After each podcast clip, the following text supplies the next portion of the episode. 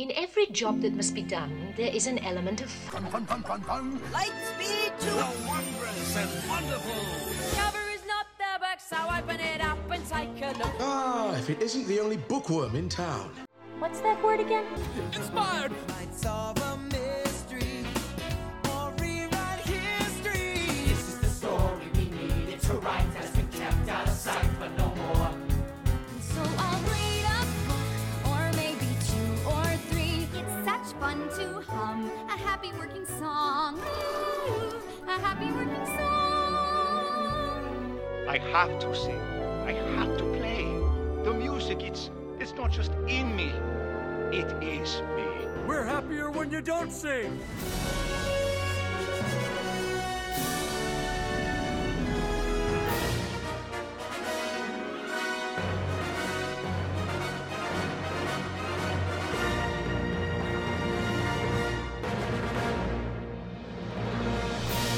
Welcome to Notably Disney, your ultimate podcast covering Disney music and books. I'm Brett Nackman, your host. Here we dig a little deeper and explore the great wide somewhere about everything under the Walt Disney Company umbrella as it pertains to tunes and writing, from the theme parks and television screens to the Broadway stage and the silver screen, if it relates to anything Disney songs, soundtracks, books, articles, or other things that you can listen to or read about involving Disney, we'll examine it here. On Notably Disney, I have showcased a variety of non-fiction genres, from biographies and art books to travel guides and history books. One topic I have yet to explore is the world of cookbooks, and today I am inviting author Ashley Craft to be my guest as she discusses crafting a whole compendium of delectable recipes from the Disney parks. You might want to listen to this away from the kitchen, or you're going to feel tempted to start whipping up some Disney-based concoctions immediately. Let's get to my interview with Ashley Craft. For many folks, no Disney park experience is complete without sampling on some of the scrumptious specialties found across the resorts. Ashley Craft compiles 100 of them into her recent best-selling title, The Unofficial Disney Parks Cookbook, from delicious Dole Whip to tasty Mickey Pretzels, 100 magical Disney-inspired recipes, and this is from the Unofficial Cookbook series. It's a wonderful resource for those who long to bring the delicacies of the Disney parks to their homes. Welcome to Notably Disney, Ashley. Thank you so much for having me. Well, I'm glad you could be here. First off, I just wanted to congratulate you on the massive success and popularity of this title. I know when we're recording right now in late January, it's among the top 100 books on Amazon. It's a USA Today bestseller. This is a lot of buzz. It's pretty remarkable and awesome. Yeah. Thank you so much. It's been beyond my wildest dreams for sure. So it's been a ride. Well, and it's only been a little bit since the book's release, and it's certainly in many people's homes, especially since many folks cannot visit the parks right now. So it's an opportunity to kind of recreate some of that magic. And I know through having learned a little bit more about you that your Disney roots really started off with living close to Disneyland and having some internships in your college years at Animal Kingdom and in the resort hotels. Could you talk more about what kind of led you to really be invested in the mouse? Yeah, for sure. So like you said, I lived in Anaheim Hills as a child. So my family always had annual passes, and we lived, seriously, like 15 minutes from Disneyland. So we would go very frequently.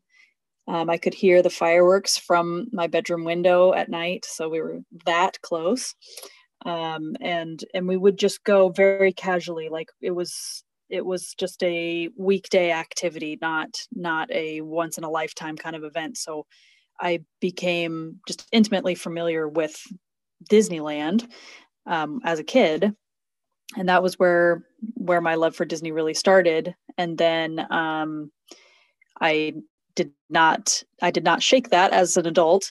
When I was in college, I did the Disney College program, as you mentioned, and my first program was working at Animal Kingdom.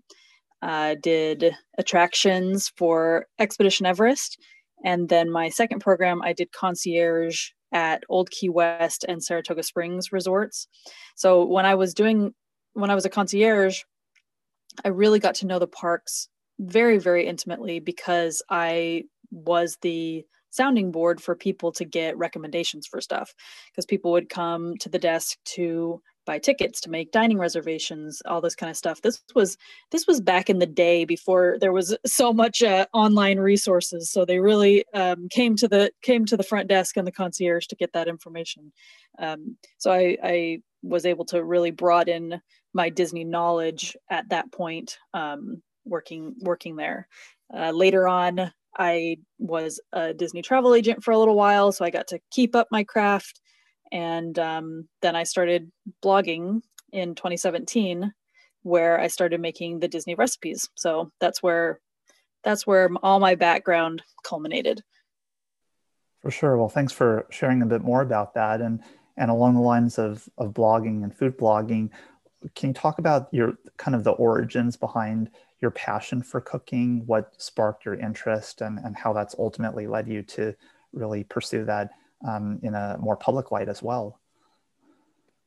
Yeah, so I don't have any like training in cooking. I'm just a self-taught home cook. I love cooking. It's always been an escape for me. It's been something that I enjoy. I'm a stay-at-home mom primarily. I have 3 kids, and you have to cook, right? You have to feed your family. So I decided that I would make it fun and cook things that I wanted to and enjoy it. And so when I started blogging about the recipes I was making for Disney Parks food items, I got a lot of really positive feedback. People seemed to want that kind of content. So I just made some more and some more. And then I decided just in 2019 that I wanted to make this book, that just having it online wasn't enough, and that I wanted everybody to be able to get this book into their hands. So can you maybe talk about what were some of your early experiences in trying to replicate a dish from the parks or basically put your own spin on it? Yeah, it was just like I had so many food items that I loved. I've always been such a foodie, and going to the parks, the food is such a major, major portion of a Disney World or Disneyland visit. So I would just take the flavor profiles and the look of the food and try to replicate it from there. Typically, I've had really good success with it. I didn't have a ton of like holdups or problems. It was always it felt like it came naturally to me, which I think made me think maybe this is something that I'm good at, and maybe something that I have as a talent that maybe other people don't have. Well, I was going to say that's pretty remarkable to be able to pick up on some of those nuances of a food you experience in the parks and be able to translate that from scratch, essentially. What would you account for, like your talents and being able to have that capacity? Because that is kind of a unique skill there. Honestly, when I was a kid and a young adult, I always loved making recipes, and my family kind of referred to me as like the queen of substitutions, because I would take a recipe, and if I didn't have something or if I didn't like something, then I would substitute it out for something I had on hand or something that I wanted to put in there. And my family was really into like following a recipe by the book, and I was always into making it my own. And I didn't realize at the time that was a talent, that was making recipes. Like that's where it begins, is just substituting stuff out, making something your own, trying to identify new flavor categories and not settling for whatever, that person made. And my family always kind of made fun of me for it, saying like, oh, why don't you just go to the store and get the ingredient that you needed? Like, why did you have to sub it out? But I knew then that it was a talent, and it worked out great for me. Yeah, I would say so. Is there a particular dish from the parks that you remember vividly as being one of the first that you were kind of testing out? The first recipe that I put on my blog was for Le Fou's Brew. That was always a drink that I was fascinated with. It's one of my go-to have-to-have when I go to the parks. For those of you who don't know what it is, it's an apple juice-based frozen drink sold at Magic Kingdom that has toasted marshmallow flavors mixed in, as well as passion fruit mango foam on top. So this drink was so intriguing to me because it both seemed unique as well as attainable, like something that I could make at home. So that was the first recipe that I tried, and it turned out so delicious, and it tasted just like the parks. I was so excited that I wanted to put it on my blog because I wanted to share it with everybody because I had made this great recipe. So that was the first memory that I had of recreating a Disney dish. Oh, and a very popular product as well. One that I recall, Disney wanting to have its own version of Butterbeer from Harry Potter. And I think, if I recall correctly, Le Fou's Brew was kind of in that spirit of, having a very likable drink that people would just gravitate toward. So it sounds like that definitely served the case for you too. Yeah, for sure. That was, you've hit the nail on the head. That's exactly what I know about Le Fou's Brew, that it was Disney's answer to Butterbeer. So can you talk about, I know you had obviously developed a lot of these different recipes for your blog and ultimately wanting to translate this into book form. How did you determine that would be a viable product and something that you wanted to pursue? Because that's a very big effort. Yeah, it really wasn't something that I thought was viable. I went to a food blogging conference in Phoenix, which is where I lived at the time, in spring of 2019. And there was a lot of food bloggers that were speaking and talking about how to do better food blogging. But out of all the speakers, there was one who was a traditional cookbook author who has print cookbooks. And I was very intrigued by the things she was saying, but I thought it seemed really hard. I thought it seemed like, anybody can blog, anybody can pull up the internet. I'm not saying everybody can be good at blogging, but everybody can put something on the internet. But in order to have a book traditionally published is extremely difficult, and it takes a lot of luck and timing and, the will of others. So when she spoke, I was very interested in what she was saying, but I just didn't think that it was a path that would work for me. So I came home from the conference and I told my husband all the things that I had learned about. And I told him about the cookbook author. He said, wow, that would be so cool if you did that. And I said, well, I don't think it's for me. Like, it's a lot of work, and it's probably wouldn't happen. It would be a lot of work and possibly not come out as anything. And he said, well, you don't have anything to lose, just do it. And if it doesn't work out, then just put the recipes on your blog, like make it and then do the best you can. So I started trying to find an agent at that point. And that I had been told is a near impossible task to get an agent.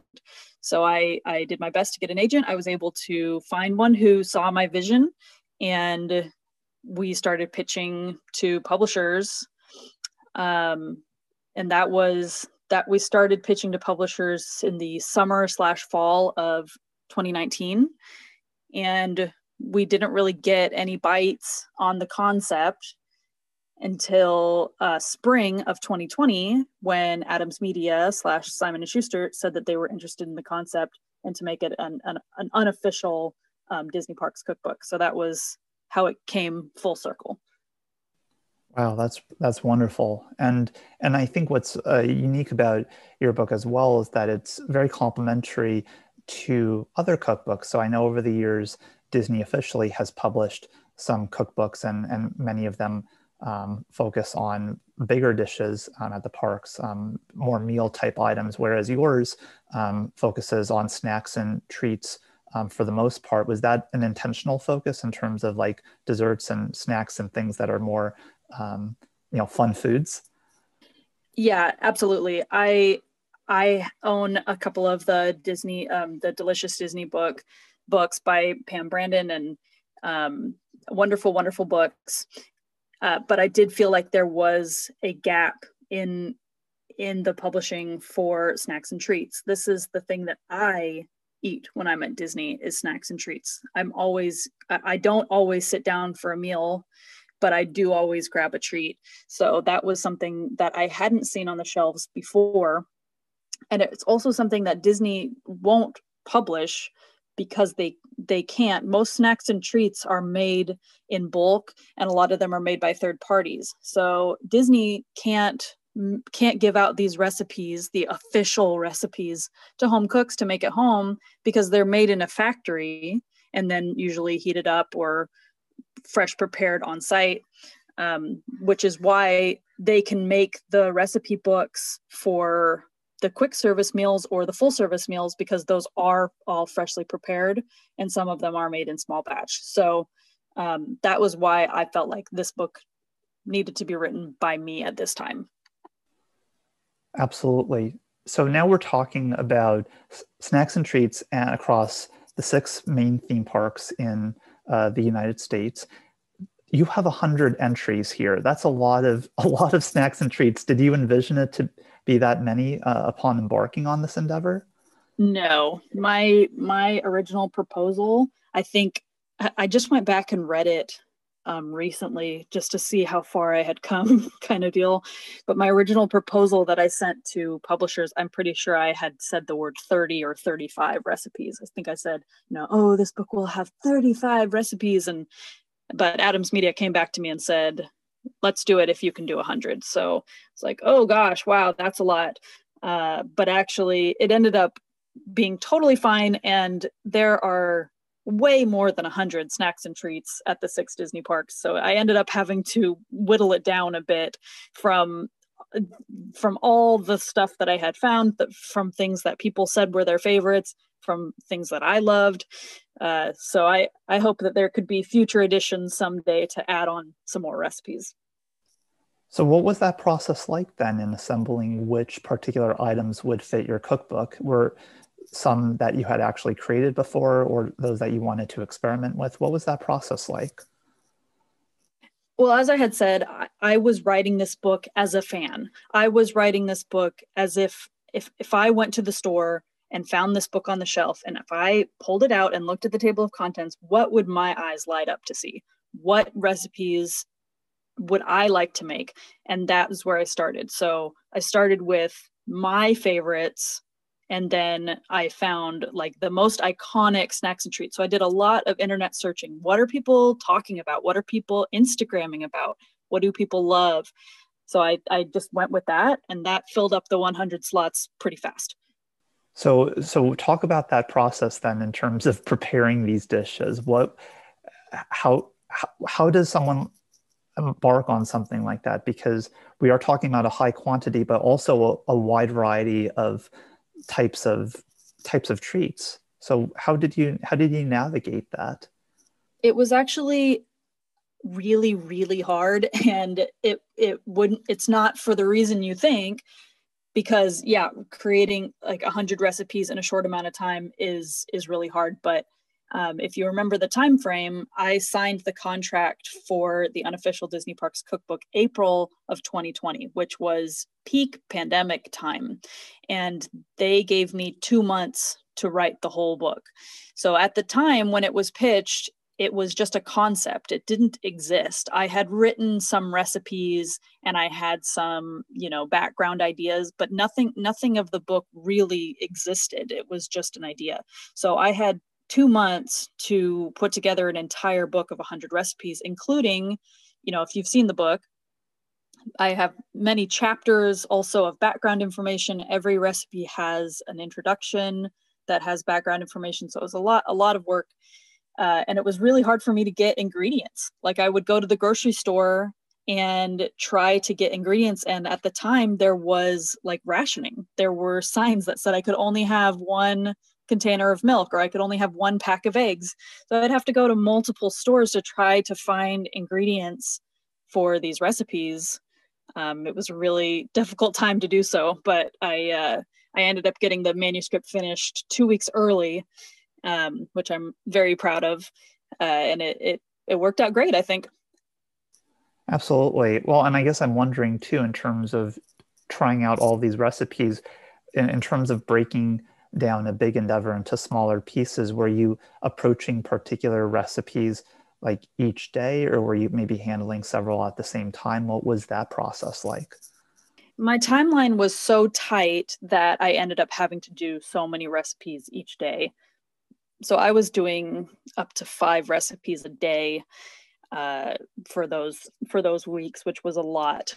I usually tried to group the recipes according to like ingredients so that I could only buy one set of something. So like some recipes use like phyllo dough, or some recipes use fresh strawberries or whatever. So if I would try to find any recipes that had like ingredients and try to make those at the same time. So I planned out what I would be making that week. Any days that I was overwhelmed or had a lot of other things to do, I tried to do some of the smaller recipes, like specifically beverages or like ice creams, which actually can be labor intensive, but some of them you could just kind of mix up and then freeze. So I tried to balance out like long labor intensive recipes with shorter recipes so that I could get everything done. So is there a particular dish or treat that you feel is perhaps simplest for anybody who really doesn't have any experience in the kitchen? Because I know there's really a mix based on, you know, difficulty level and ultimately types of products as well. Yeah, there's so many recipes in there that are accessible. The drinks are really accessible. The way that I make frozen drinks in this book is that you just mix the ingredients and then put them in an ice cream mixer, and then that freezes it. So you don't even have to mess with expensive blenders or ice and that kind of stuff. So I think starting with like a blue milk or doing a mint julep, those are really easy. If you're talking about food, there's a lot of variety there that you can go from. I tried to include a lot of substitutions for ease whenever people want to take an easy way out. I think there's nothing wrong with subbing in something easier if it's easier for you. So for example, if you're making one of my favorite snacks, which is the barbecue pulled pork nacho fries from Flame Tree Barbecue at Animal Kingdom, if you want to use frozen French fries and pre-made pulled pork from the grocery store and pre-made barbecue sauce and pre-made nacho sauce, that's totally fine. Like, you have just created something that's delicious that didn't exist before. Pat yourself on the back. Like, you shouldn't feel bad about using some pre-made ingredients. That's fine. Everybody's busy. Everybody has things to do. If you want to make it from scratch with potatoes and your pork from raw, then I've included that as well. So I think each of these recipes has a range of difficulty in each one. And I tried to include that as much as possible so any home cook can be fulfilled. Well, and I think that's a really positive aspect of the book, to appeal to not only different tastes, but also skill sets. And another, I guess, facet that I think is really interesting, and you've seen this too, in terms of the parks being much more mindful of guests who are gluten-free or vegetarian or vegan. Can you talk about how that has factored into developing recipes, or for folks to make substitutions? Yeah, so I've had just numberless amounts of people who have contacted me about food allergies or about, you know, veganism, gluten-free, that kind of stuff. I did not include those type of things in this book. That just wasn't the time for it. It's possible. I mean, I would love to make an allergy/lifestyle friendly book for Disney parks at some point. I think that would be a great book that people could really enjoy. But it has been wonderful to hear people say, I'm so glad I have this recipe in front of me because I can sub something out that I can use. I had somebody message me who said, I just made the cheeseburger spring rolls with impossible beef, and they were so good. And it was so fun because I've never gotten to eat one before, because I can't, like, at the parks, they don't offer that. So this was the first time I've ever gotten to have one, because I could make it with my own ingredients. And I loved that. That made me so happy. I'm glad that people are able to take these recipes and use their own ingredients, their own knowledge of their needs, and sub in what they can use. Yeah, and that's where really a good cookbook is a springboard for a lot of creativity and individuals taking agency over their own cooking experiences too, as you described. Yeah, totally. So one other aspect of the book that I enjoyed is the notion of the backgrounds that are associated with many of the featured foods being very thematically appropriate. Could you talk about how those images came to fruition to complement the recipes that you crafted? So I came up with pretty much all of those from my own mind. I have so many memories and backgrounds and just treasure troves of trivia in my mind that I really just spouted those out from my own head. And I'm so glad that there was a place for this. I have been just like the Disney geek my whole life.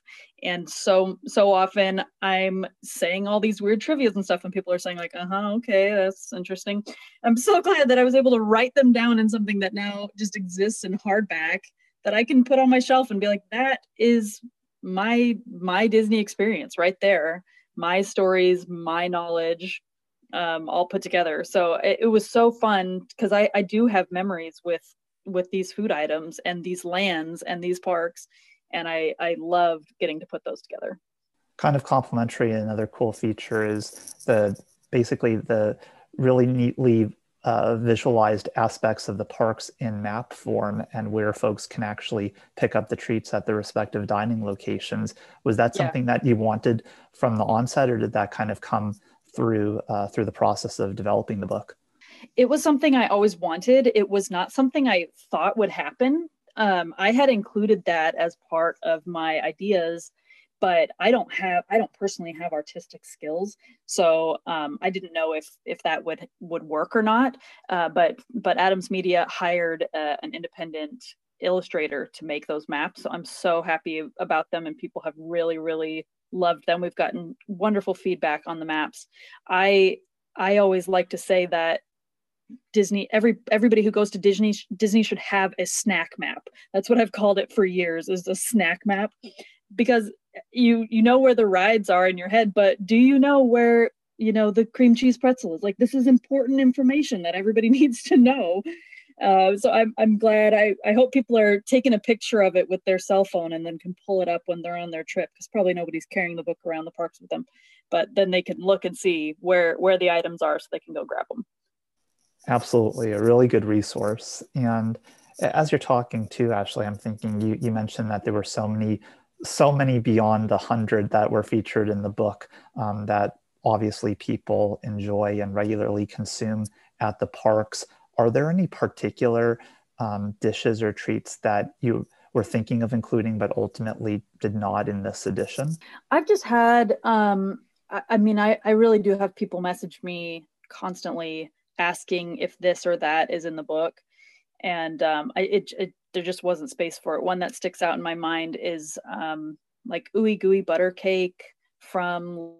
I've had several people ask for that, so I know that I would include that. I also think just adding more seasonal foods like the Christmas and the Halloween. I just wasn't able to put a ton of those in, and I think people love, like, that's the time when people are throwing parties. Like, I think that this book really lends itself well to having people over and celebrating. So if I could have more holiday or Halloween or, what is summertime, like recipes that people can look up and say like, okay, I'm having this kind of event, I think that would be great.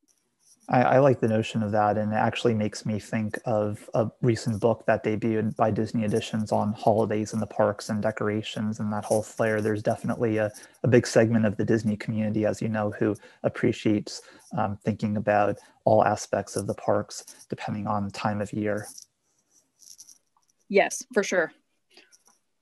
So Ashley, kind of thinking back now that you're on the other side of having developed this cookbook, what did you learn most about yourself through this process in terms of your capabilities or Disney knowledge or whatever the case may be? Are there some takeaways that are salient for you? I've really had a lot of imposter syndrome while I've been going through this journey. I think that I keep telling myself I'm not good enough to have done this. I'm not the person who should have written this, or I don't have a culinary background. Like some people are going to get upset about that, or this or that. But I think that like the proof is in the pudding. Like it literally, people have been loving the recipes, people have been loving the writing, and it's been just selling like crazy. So I just try to tell myself that like, it doesn't matter what I think about it. It matters what other people think about it. Like everybody loves it. And I just am so happy about that. So I've really learned to appreciate myself a little bit more and to give myself a little bit more slack and not be so hard on myself. Cause I do have those moments when I say, you know, this is not happening. This is not real life. This is wild. This is so crazy. And I can't believe it's happening to me, but it's been really special. Well, that's wonderful and well-deserved. And something tells me that this is not the end of your journey as a Disney cookbook author. Do you have other projects in the works that you can talk about? Yes, I have one project in the works that I can talk about. I have a brand new book that's going to be hitting shelves in 2021 that is going to be called the Unofficial Disney Parks Drink Recipe Book. So it's going to be all your favorite beverages from the Disney parks. And if you thought 100 recipes was crazy, this one has 130 recipes. So it was a dizzy to write. Every single one of those has a background introduction on it. It's got wonderful chapters, everything. It's got maps. Everything that everybody has loved from the first book. It's going to have more pictures than the first book. It's going to be a great companion piece for the first book. And that actually will be available for pre-order probably in the next week or two. So be on the lookout for that. And I don't have a exact date for its release, but I think it's going to be fall. Oh, that's very exciting. And 130 or so, that's a lot.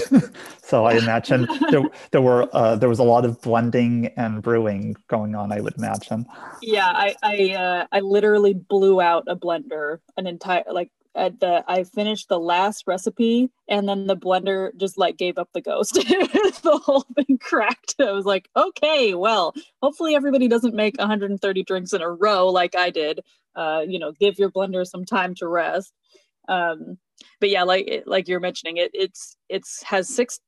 Unlike the Unofficial Disney Parks Cookbook, which is broken down by park, the drinks book is broken down by drink type. So the chapters are going to be lemonades and fruit drinks, slushes, coffees, teas, hot chocolates, cocktails, mocktails, and dessert drinks like milkshakes and floats. So something for everybody, and I know everybody's going to love it. Yeah, I was going to ask you if there would be a milkshake chapter, so I'm encouraged to hear that's in the mix, no pun intended. Yeah, the milkshakes are crazy good. So fun. My kids, I mean, I'm their hero now. Oh, I'd imagine. I imagine once the pandemic's over, the whole neighborhood will want to come over too for those treats by you. I know, it's been so sad because this whole journey has happened during the pandemic, as I stated. So I wasn't able to share the food that I had writing the first book, and I couldn't share the drinks that I had for the second book. It's just like, man, we need to get this Corona done with so that I can open my door and let people come have the extras. Yeah, well, I'm definitely sure there's going to be a even greater base of people who will want to have the recipes from the author herself, and I'm excited to hear about that book as well. I have to ask though, will there be the peanut butter and jelly milkshake from 50s Prime Time? That's already in the Unofficial Disney Parks Cookbook, so you are good to go. That's right. That was in there. You know what? It must have just been on my mind. So maybe. Yeah, I know. Definitely other milkshakes from the studios come to mind too, because I know there were some good ones at Sci-Fi Dine-In, among others. So, well, you'll have to see when it comes out. Such a tease, and obviously a reminder for me to check out the milkshake in your first cookbook. See, that's the thing. When there are 100 recipes, you continually make new discoveries. It's true. I do that too. Like I get messages every day from people showing me what they're cooking, and I love that. Love, love, love it. If anybody's listening and makes recipes at home, please tag me on Instagram at ashley.crafted, because I love seeing what you make. But I sometimes will literally forget about a recipe that I had, and I'm like, oh wow, that's awesome. That looks great. Because it's been a long time, and there's so many that it's hard to keep track of them all. Fantastic. No, it's true. Definite treasure trove of concoctions. Before we conclude, and definitely making sure that the listeners can follow you on social media, I'd like to conclude with some Disney music and book related questions. I know you're a big Disney fan, and by no means are these trivia related. It's all of your opinion. So are you ready? Ready. Okay, so we're going to start off with some music questions, Ashley. What Disney soundtrack did you listen to most while growing up? I am such a Disney parks nerd that I really listen to the musics from the parks. We bought the Disneyland soundtrack, and I have Phantasmic from the original Phantasmic completely memorized, as well as Electric Light Parade was going when I was a kid. So all those Disney park classics, that was what I listened to the most. Can't go wrong with that by any means. Really good choice. How about, is there a Disney song that recently became stuck in your head? Probably. The one that comes to mind is Go the Distance from Hercules. I think that's such an anthem to people who, like I was saying, might be going through an imposter syndrome or feeling like they can't do it or not quite good enough. You can go the distance. You can do it. Follow those dreams. Oh yes, that definitely fits under the motivational category. Yeah. Next question is, what Disney film do you feel has the most underrated music? Brother Bear. Oh my gosh. I'm obsessed with Brother Bear. I cannot believe that Phil Collins wrote soundtracks for Brother Bear and Tarzan. And Tarzan, everybody talks about constantly, and nobody talks about Brother Bear. I'm like, hello, Phil Collins. Yeah, On My Way is a good road song for sure. So good. Love it. Great. On the book front, what is the most recent Disney-related book that you've read, other than your own, of course? Currently on my nightstand, I am reading the book from the Star Wars High Republic. I love Star Wars. I'm a huge Star Wars fan, so I read a lot of the Star Wars novels. So I'm reading the new High Republic book, and I also recently read Phasma and Black Spire, which I definitely recommend. Lots of fiction there for sure. Very nice. If you could write a Disney book on any topic other than in the vein of cookbooks, because obviously that's your specialty, what would it be about? I am obsessed with the backstories of attractions. I think that the setup that if you went and talked to an attractions hostess at each attraction and asked what the backstory is, you could sit down and have dinner with that person, because they are so detailed, but almost nobody actually knows those stories. When I worked on Expedition Everest, the story was so detailed. They even I don't know if you know all this, but like the queue for Expedition Everest, you walk through an office, and you walk through an office to go through the Fast Pass line. And those offices are held by a man named Bob and a man named Norbu. And they are proprietors of the Himalayan expeditions. And, you know, these stories are so in depth that I wish I could go and interview people from each of the rides and tell that story. That sounds like almost a novel in the making, Ashley. Just talk with Joe Rohde and get further inspiration, right? Right, I know, seriously. That'd be awesome. I would love to write it, and I would love to read it. Very cool. Well, and of course, you'd have to create original treats that fit within the setting that aren't already offered in Asia, so. Oh, that would be so fun. Now we're talking, you know. Now I need to like write this down, sheesh. Inspiration, hey, gotta love it. That's right. I'll credit you. Yeah, just in the acknowledgements, yes. So the last question for you is a creative exercise. So it's a random question. I always mix it up with every guest according to the topic. So if you could create any original treat for the Disney theme parks that's inspired by a Disney character, what would it be and where would it be sold? Okay. Wow. Let me think about it for a second. Sure. I love this. My mind just automatically went to Kronk, because Kronk from Emperor's New Groove is a chef, and he makes wonderful foods in Emperor's New Groove that have not been seen at Disney parks. So I think doing a Kronk inspired menu that specifically would have some spinach puffs and some explosive drinks would be really fun. And I think the guests would love that. So my only question is, would they do the Happy Birthday song as well with the whole gang? Happy, like happy birthday from all of us to you.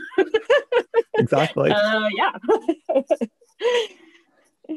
That's awesome. So Kronk's spinach puffs, I would definitely sign up for that. Yeah, that's so good. Very cool. Yeah, there could be a spot in the park, in one of the parks, maybe, I don't know, maybe Animal Kingdom. But the problem is that's more Central South America themed in terms of the location in the film. So it's true. I was thinking more of a like Halloween party stand, like doing a pop up for the Halloween party, and then having all the Emperor's New Groove character meet and greets there. Okay, I like it. Let's hope Disney's listening. Yeah, I bet they are. Ashley, it's been a pleasure to talk with you. I want to make sure that listeners know where to find you and also purchase your cookbook. Can you share some details? For sure. I have a website, ashleycrafted.com. You can check me out there. Or I'm most active on my Instagram account, which is ashley.crafted. So please come and follow me there. I love to hear from you all as well. And I famously repost everybody's stuff. So please show me what you're making. If you would like to buy the book, it's available on Amazon, as well as any other bookstores that you typically buy your books from. So you can ask your local book retailer if they can order it for you, if they don't have it in stock. Barnes & Noble carries it, as well as simonandschuster.com. And you should also be seeing it on Target shelves next month. You know you've made it when you're at Target, right? That's what I say. I know. I can't believe it. Next we're going to try to get it in Costco, right? That's when you really know you've made it. Absolutely. Well, much continued success to you. Congratulations, and thank you again for your time, Ashley. Much appreciated. Thank you. My pleasure. And thank you again to Ashley Craft for joining me on Notably Disney. Again, the cookbook is entitled The Unofficial Disney Parks Cookbook, from delicious Dole Whip to tasty Mickey Pretzels, 100 magical Disney-inspired recipes, and this is from the Unofficial Cookbook series. Thanks again for joining me on another episode of Notably Disney. I invite you to subscribe to the podcast and leave a review. Follow me on Twitter at @bnackmanreports. That's BNACHMAN Reports. and be among the first to find out about the release of new episodes. I also encourage you to send me an email to notablydisney@gmail.com regarding your thoughts of the show, as well as suggestions for content. So until we turn the page on another chapter, I'm Brett, and thanks for listening to Notably Disney. Notably Disney is not affiliated with the Walt Disney Company or any of its subsidiaries. Consequently, the perspectives and opinions expressed by the host and guests are strictly theirs and do not represent the views of the Walt Disney Company and its employees. The main purpose of the Notably Disney podcast is to offer information and critiques about the Walt Disney Company.